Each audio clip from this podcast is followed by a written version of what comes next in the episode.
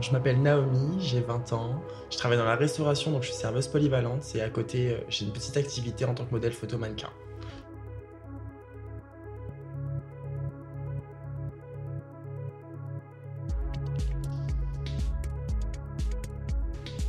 Depuis plusieurs mois, une lumière médiatique est posée sur les personnes trans. La visibilité prend en ampleur et nous permet de constater qu'encore aujourd'hui, les personnes trans sont souvent inconnues. Et même lorsque le sujet est abordé dans les médias, il est souvent rempli d'erreurs et de transphobie. Nous sommes dans une période charnière dans laquelle les communautés trans se visibilisent et qui, grâce aux réseaux sociaux notamment, arrivent à faire entendre leurs réalités et leurs urgences. Alors, quand on est une personne cisgenre et que l'on ne connaît pas de personnes trans dans son entourage, la place aux préjugés et à l'assignation devient immense. Les personnes trans sont encore perçues comme uniquement en souffrance dans une période compliquée. Et par leur existence, elles bouleversent nos codes du genre que nous avons sagement appris. Alors comment déconstruire tout ça justement? Par la rencontre avec les personnes concernées. L'écoute de ces épisodes te permettra d'éviter de questionner les personnes trans qui n'ont pas toujours l'énergie ni l'envie d'être pédagogues. Dans cet épisode, nous parlerons de la visibilité des personnes trans, de la difficulté que peut être de trouver sa place dans la communauté trans, mais aussi d'être une personne trans dans notre société. Très bonne écoute.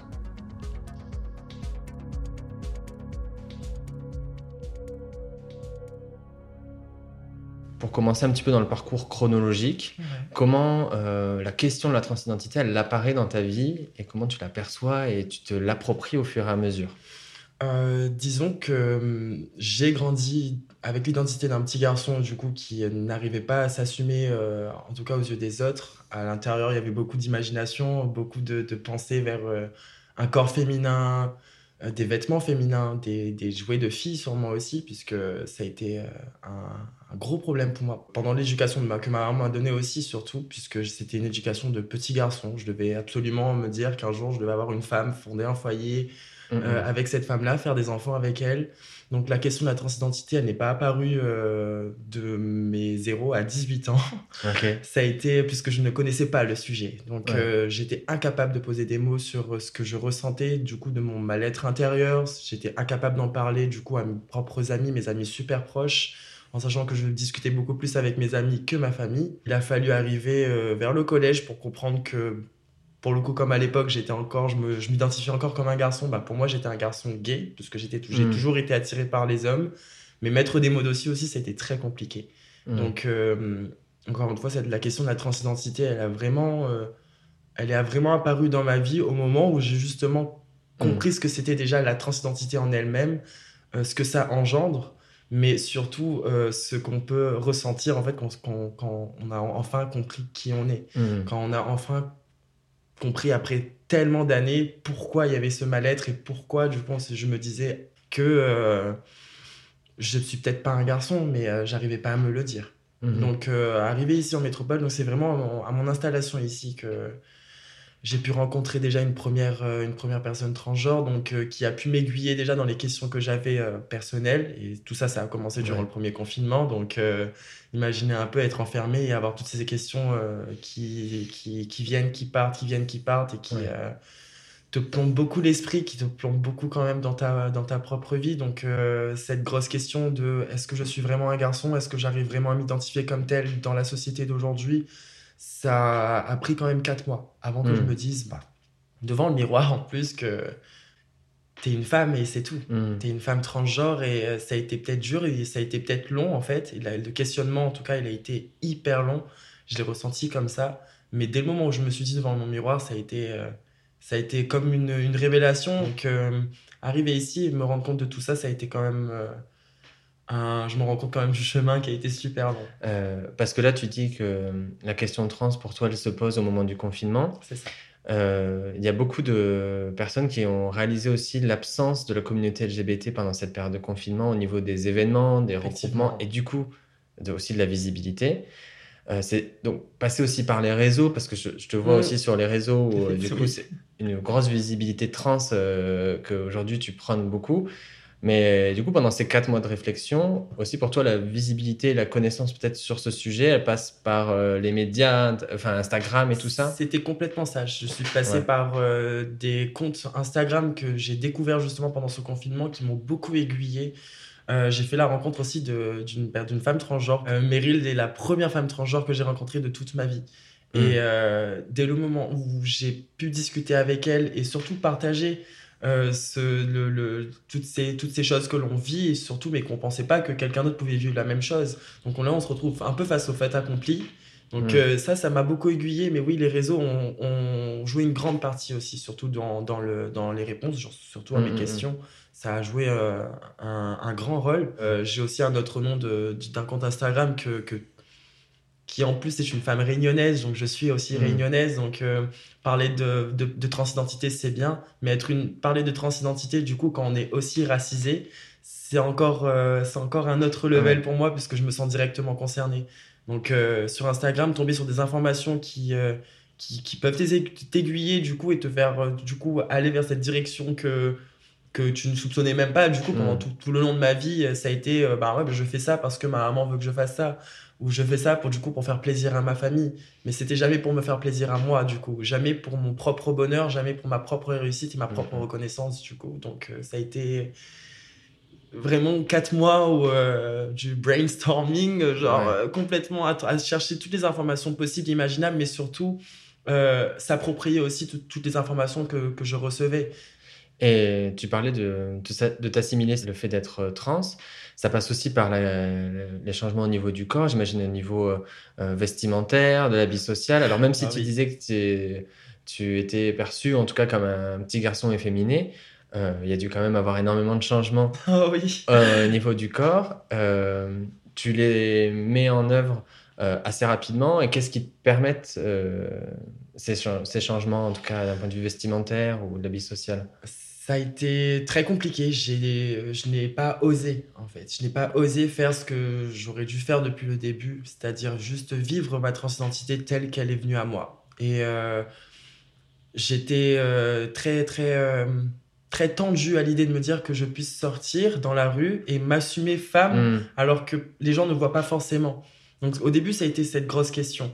Mm. Puis aussi, je me suis dit, bah, en fait, toute ma vie, on m'a dit que le maquillage, c'est pour les filles. Euh, que s'habiller, du coup, euh, il fallait s'habiller pour qu'on distingue, on distingue bien que tu es un homme.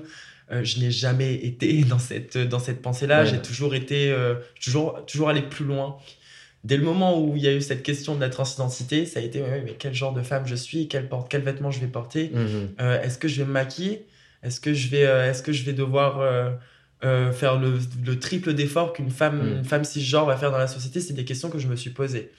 Après, il y a eu le moment où je me suis lancé. Et c'est le plus compliqué. Du coup, ça a été la période la plus, euh, la plus compliquée. Du coup, c'est de se lancer et commencer par le make-up, du coup, mm. avoir des conseils à droite et à gauche de personnes qui travaillent dans le milieu, de, dans ce domaine-là.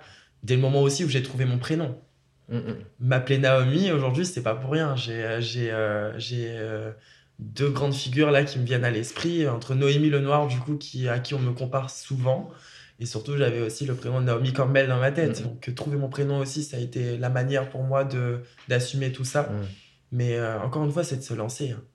Oui, et, c'est, et, et, ce qui venait faire la plus grande barrière, peut-être pas la seule, mais c'était surtout par rapport aux autres. c'était comment les autres vont le recevoir. C'était surtout ça, puisque quand j'ai commencé, euh, quand j'ai fait mon coming out, je l'étais, euh, ben, toujours, ça fait deux ans que je suis ici, donc deux ans que je travaille dans un resto. Euh, j'étais euh, en prêt du coup dans un autre restaurant et je me suis retrouvé à parler avec le directeur. Euh, bah, voilà monsieur, je suis une femme transgenre. J'aimerais savoir comment ça se passe maintenant en fait, puisque je, ne, je n'ai toujours pas de, prénom, je n'ai toujours pas de mes papiers de changer. Je suis vraiment au tout début, même je n'ai même pas encore commencé. Mhm. Et pour le coup, je fais face à un premier rejet de me voir, en tout cas, de m'identifier, d'être genré correctement, d'être, d'être identifié en tant que femme. Je fais face à un premier rejet mais je me rends compte aussi que l'image, quand on est au début d'une transition, c'est le moment où on doit faire tellement d'efforts pour que les gens, en tout cas, voient ce que toi tu vois. Moi, hmm. personnellement, ça a été très dur du coup de se dire que t'as pas besoin de l'accord des gens, t'as pas besoin que les gens acceptent ou comprennent que tu es une femme pour que toi-même tu le dises. Sauf que, encore une fois, c'est un début de transition. Donc en début de transition, on est souvent euh, rempli de doutes, rempli de, Eh oui. de tristesse aussi de ne pas pouvoir faire tout ce qu'on veut parce que notre corps nous appartient plus en tout- à ce moment-là. En tout cas, moi, c'était ça. Mon corps ne m'appartenait plus. Je n'arrivais plus à, à me situer. Donc ça a été très, très, très, très, très dur. Mais à un moment donné, euh, je pense qu'on a assez de, de- on, on prend assez de, de force et de courage, en tout cas pour s'affirmer et de se dire que dans tous les cas, j'en suis encore là où les gens ne me voient pas forcément en tant que femme, mais moi si. Mais je me dis que dans tous les cas, ça ira vers le mieux. On- Et oui, parce nous que dira.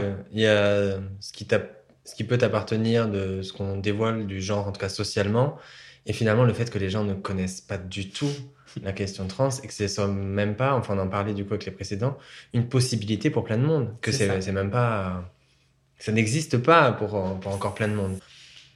Les gens, quand on parle de, quand, quand on arrive sur ce mot transidentité, c'est tout de suite, euh, et désolé des mots que je vais employer, mais ça reste les vrais termes que du coup que, que je reçois moi ou d'autres personnes transgenres. C'est tout de suite, euh, oui, bah toi t'es un PD ou t'es un mec qui, s'habille en femme. Euh, f- je veux dire, c'est ça les mecs d'aujourd'hui, où va le monde. euh, Mhm. C'est des, des, des, des, euh, des propos qu'on a tous les jours. Mhm. Donc, euh, comment se forger du coup à partir de ça? Comment se dire qu'on assume complètement la personne qu'on est alors qu'en face de nous, c'est du rejet Mhm. c'est c'est de l'incompréhension, c'est surtout de l'incompréhension. Je dirais même pas le, je retirerai le, je retire le, le mot rejet, c'est vraiment de l'incompréhension, puisque je me suis aussi retrouvé face à des personnes qui, même s'ils ne connaissaient pas la transidentité, dès le moment où ils ont pu juste cinq minutes s'asseoir à côté de moi et me poser deux trois questions, mais deux trois questions du coup qui n'étaient pas trop trop euh, non plus euh, Intrusive. ou- intrusive ouais. justement c'est ça le mot intrusive c'était des questions du coup qu'ils avaient besoin ils avaient besoin de ces réponses là pour pouvoir eux-mêmes se dire que bah oui bah j'ai Mm. besoin moi-même d'être plus inclusif dans ma vie de, de, de, de ne pas justement rejeter tous les types de personnes Mm. qu'il peut y avoir autour de moi alors que c'est la réalité c'est la société dans Mm. laquelle on vit aujourd'hui donc on a besoin de ces réponses là les gens ont besoin de ces réponses là On en parlait aussi avec les deux personnes précédentes de la difficulté aussi quotidiennement d'être pédagogue avec les gens. Et que je te vois aussi sur, euh, sur Instagram et que parfois tu es en colère, Ouais. c'est- épuisant. Mm. Et que même si tu es une personne trans, est-ce que c'est à toi d'éduquer toutes les personnes que tu vas rencontrer au cours de ta vie I don't think so. I don't think so too. c'est pas, c'est, c'est, c'est, c'est crevant, c'est Ouais, épuisant, c'est, c'est fatigant, puisque je, dirais qu'il y a des moments où ça va, on oublie le Mm. fait que ce soit épuisant, puisqu'on on fait face à des personnes qui veulent entendre du coup ce qu'on dit Mm, mm, mm. et qui ne et, et au lieu du coup d'être sur un j'impose mon point de vue, non, je partage mes informations ou je partage ce que moi j'ai envie de enfin mes connaissances sur le sujet, toi partage-moi les tiennes. Et à partir de là, si c'est un échange et que la personne est prête à nous écouter et Mm. surtout de comprendre que il faut être plus respectueux puisqu'on ne peut pas être on n'est pas seul au monde. Mm. Enfin, je, je pars du principe que que oui, c'est super épuisant, mais c'est nécessaire du coup pour certaines personnes Mm. pour d'autres du coup qui, euh, qui, qui vont surtout mettre leur malveillance euh, face à nous et euh, du coup montrer à quel point ils sont fermés. C'est avec eux du coup que ça devient très épuisant puisque Mhm. euh, ces personnes-là peuvent revenir encore et Mhm. te ressortir du coup des bêtises, te ressortir du coup des insultes. qu'on Mhm. n'a pas, il n'y a pas de différence, il n'y a pas de différence de genre du coup dans le respect qu'on Mhm. doit avoir avec les gens. C'est euh, tu es respectueux point. Si tu ne l'es pas, on va se, on va le voir directement. Je trouve ça hyper intéressant la question de renvoyer euh, l'information et d'être dans quelque chose de d'un échange où finalement euh, ce qu'on te pose comme question et même si c'est parfois hyper intéressant et, péda- et pédagogique c'est de l'intime. Et c'est surtout de l'intime avec des inconnus de soirée ou des inconnus de c'est- pas des amis ou finalement c'est des sujets qui peuvent venir sur la table de manière euh, tout à fait légitime. Mm. c'est et pour t'avoir vu deux fois et de, de, de mon côté aussi, mais c'était un sujet qui est venu à chaque fois que je t'ai rencontré dans un milieu où les gens ne te connaissaient pas avant le- Effectivement. le, le soir. Et c'est intéressant de, de renvoyer euh, l'intime que c'est en fait de poser ces questions-là. Mhm. Tu as beaucoup euh, d'hétéros et d'hétéros cisgenres euh, dans, dans ton cas, même, enfin je pense n'importe quelle sexualité, mais N'importe quelle. cisgenre. En tout cas, qui- Généralement, oui. qui vont euh, être dans des questions euh, qui vont être de la curiosité, mais qui sont d'une intimité hors norme Mhm. et c'est- pas du tout perçu par euh, ceux qui posent la question. ils ne le comprennent pas, ils ne le voient pas comme ça, effectivement, Ouais. puisque euh, moi-même, euh, enfin, c'est là aussi que je me dis que c'est épuisant, du coup, puisqu'on ne peut pas vivre, du coup, sa transidentité sans en parler. Mhm. On, on doit forcément mettre des mots dessus, ou en tout cas, quand une personne arrive à se poser des questions, parce que moi, personnellement, mon passing à moi euh, me permet quand même de ne pas avoir trop de questions. Ouais. C'est vraiment les gens qui se concentrent sur moi, du coup, Mhm. qui, euh, qui vont chercher la petite bête ou le petit détail qui tue, Mhm. euh, en sachant que pour moi, ça n'est pas un détail qui tue, puisque ça c'est mon corps, il est comme il est. Mhm, mhm. Ouais. Euh, j'ai l'habitude de dire justement à ces personnes qui me demandent oui mais est-ce que tu comptes faire l'opération ou est-ce que, tu l'as déjà faite? Euh, déjà premièrement je ne suis pas une personne trans pour automatiquement faire un changement de sexe Euh, le changement de sexe c'est juste pour la mention sur ma carte d'identité là oui parce que je n'ai pas envie qu'on me me regarde avec un regard euh, enfin voilà je n'ai pas envie que ça continue non Mhm. plus qu'on me voit en tant qu'homme du coup Mhm. au, au- au sein de cette société là j'ai besoin aussi qu'on me reconnaisse en tant que tel je suis arrivé à ce point-là indépendamment de ce que j'ai entre mes jambes. Mhm. Il faut se dire aussi qu'on m'a assigné homme à la naissance parce que j'ai un pénis entre mes jambes. Mhm. Et ce pénis-là, je ne l'ai pas demandé. Comme je n'ai pas demandé d'être assigné homme aussi à ma naissance. Comme je n'ai Mhm. pas demandé de vivre en tant que tel pendant 18 ans de ma vie et de me rendre compte justement 18 ans après que je suis du coup de l'autre côté du navire, on dirait, comme, comme diraient certains.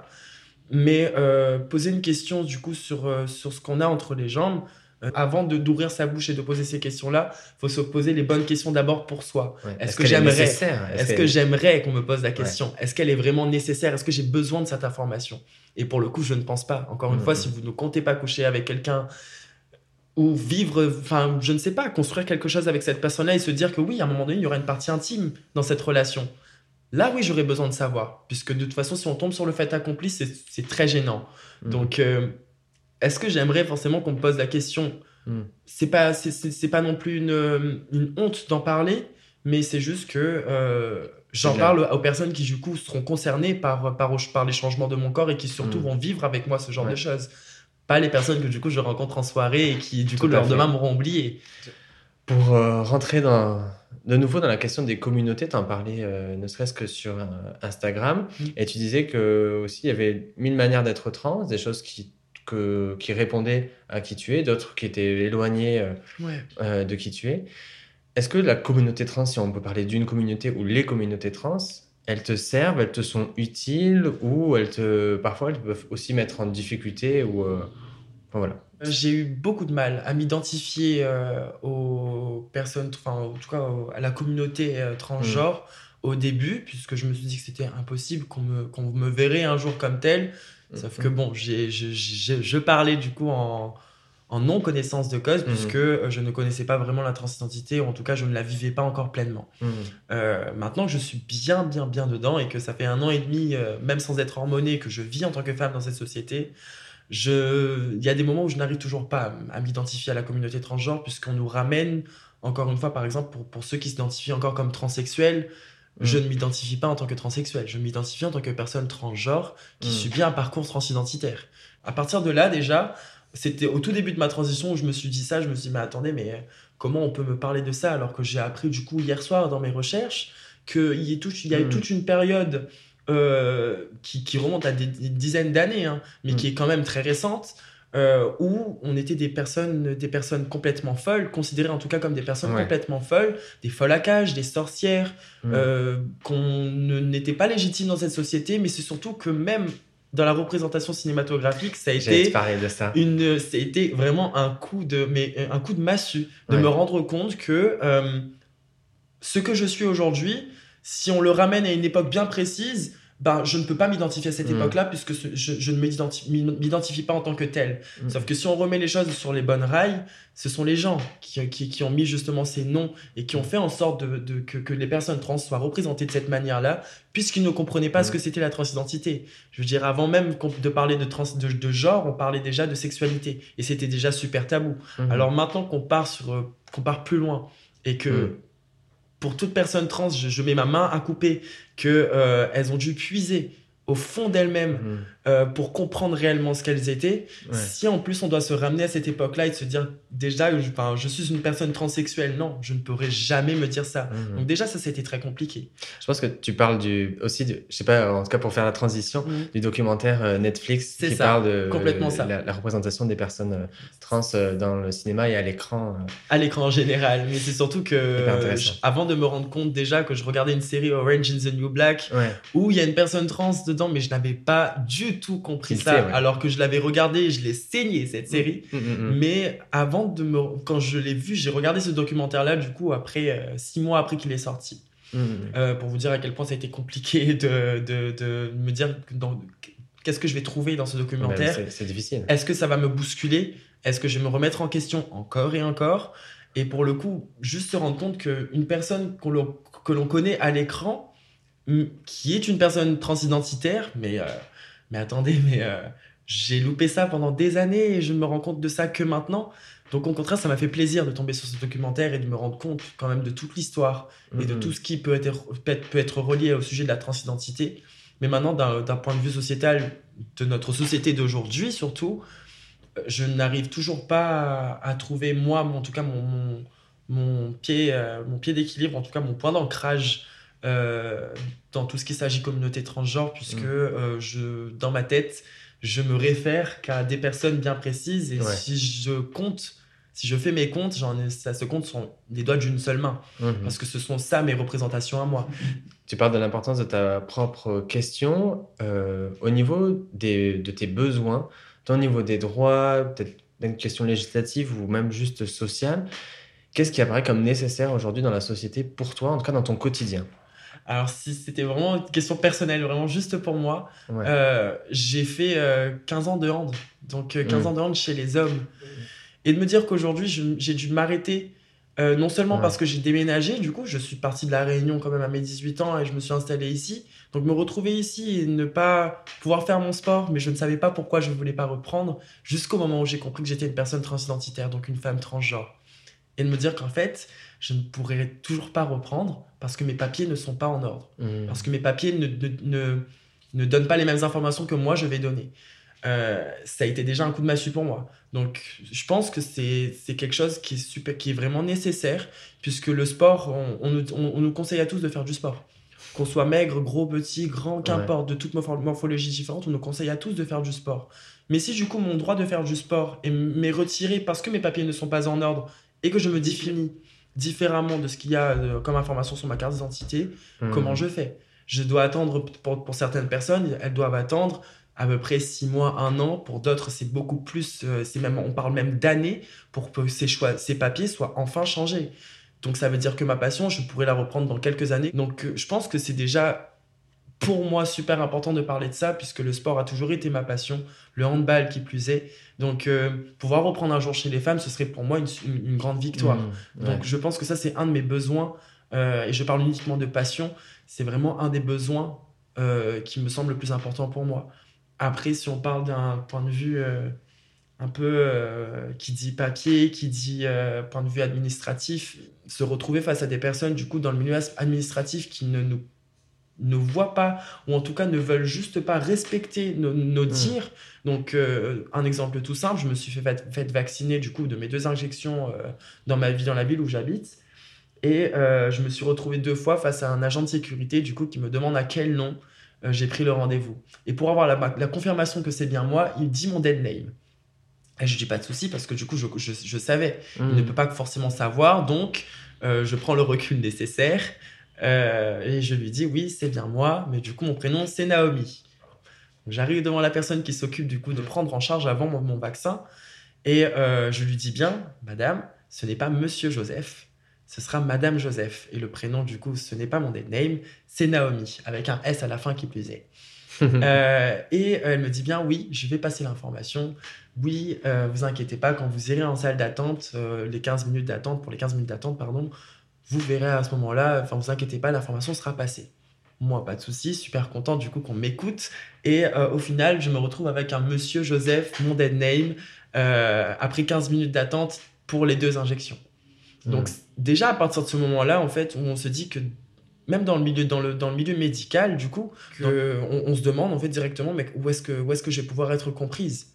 Mmh. euh, Maintenant, je pars un petit peu plus loin dans ma transition. Comme j'ai dit, je ne suis pas hormoné. Mmh. Et ça fait un an et demi maintenant que j'ai fait mon coming out en tant que personne trans, et je ne suis toujours pas hormoné. Euh, je ne sais pas si c'est moi, du coup, le souci, mais euh, il s'avère quand même que j'ai dû passer énormément d'appels. et je me souviens avoir pris une semaine de congé où j'ai fait que passer des appels pour ça, alors que je n'ai pas forcément le temps, je travaille dans la restauration. Et euh, me retrouver face à des rejets. Donc, euh, première d'une première part avec des médecins, du coup, qui ne prenaient pas de nouveaux patients. Donc, impossible de mettre la LD en place. Euh, se retrouver face à des endocrinologues, du coup, qui ne, qui ne, où tu as un rendez-vous après six mois. ou sinon se retrouver avec un psychologue, du coup, qui n'est pas un psychiatre, donc de base n'est pas formé pour pouvoir nous donner ce, ce qu'on a besoin pour continuer cette transition ou en tout cas pour commencer la transition mmh. hormonale, et euh, au final payer. Moi, ça a été mon cas. Mmh. J'ai commencé avec une psychologue et euh, au bout de quatre mois, c'était plus possible de pouvoir suivre les séances tout en lui payant en fait sa séance. Ça a été super compliqué. Je suis, je suis, je suis jeune salarié. J'ai pas forcément mmh. les moyens euh, de payer des séances et à côté faire en sorte de du coup changer ma garde-robe, trouver des vêtements qui du coup trouver les vêtements trouver les chaussures trouver le moyen du coup euh, de me perfectionner aussi dans, au niveau du maquillage puisqu'il y a une certaine image à tenir du coup même si on ne donne pas forcément la même image que les gens perçoivent il fallait quand même faut, faut mm. quand même se donner on n'a pas le choix c'est une question de survie j'ai essuyé tellement de rejets que euh, je me demande si vraiment un jour je vais pouvoir commencer. Mm. Euh, j'ai l'intime conviction que oui, je commencerai un jour, mais euh, est-ce qu'un professionnel de santé, du coup, pourra m'écouter à 100% et du coup comprendre que je n'ai pas envie de me justifier non plus encore plus sur ce que je vis déjà tous les jours? Mm-hmm. Mais si nous, personnes trans, on n'essaie pas de mettre un peu de joie ou on n'essaie pas de, de nous-mêmes se dire qu'on a des, quand même des moments de bonheur, c'est quand, même, c'est quand même compliqué. C'est quand même compliqué de se dire maintenant qu'on a des, quand même ces moments de joie, qu'on arrive quand même à apprécier complètement ce qu'on est en train de faire et surtout s'apprécier soi à 100% c'est, je veux dire, la transition, la transition euh, qu'elle soit sociale, hormonale, euh, qu'importe, elle est longue. Elle est super longue. Donc, euh, encore une fois, question de survie. Merci. je retiens en tout cas deux choses importantes de ce que tu as dit là. L'accès, il est compliqué, il est long et il n'a pas à être aussi long pour que ce, cette identité elle soit légitimée. C'est ça.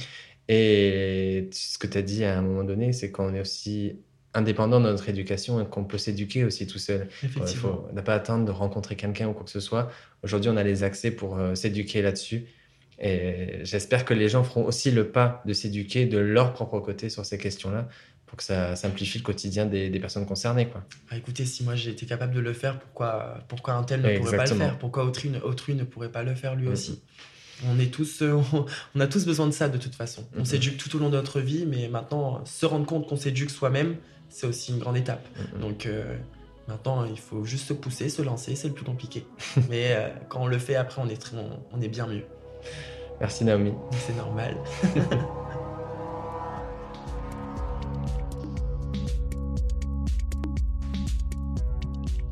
Avant d'effectuer cet enregistrement, je connaissais Naomi sur les réseaux et j'avais une idée de la place de ses émotions dans son parcours trans.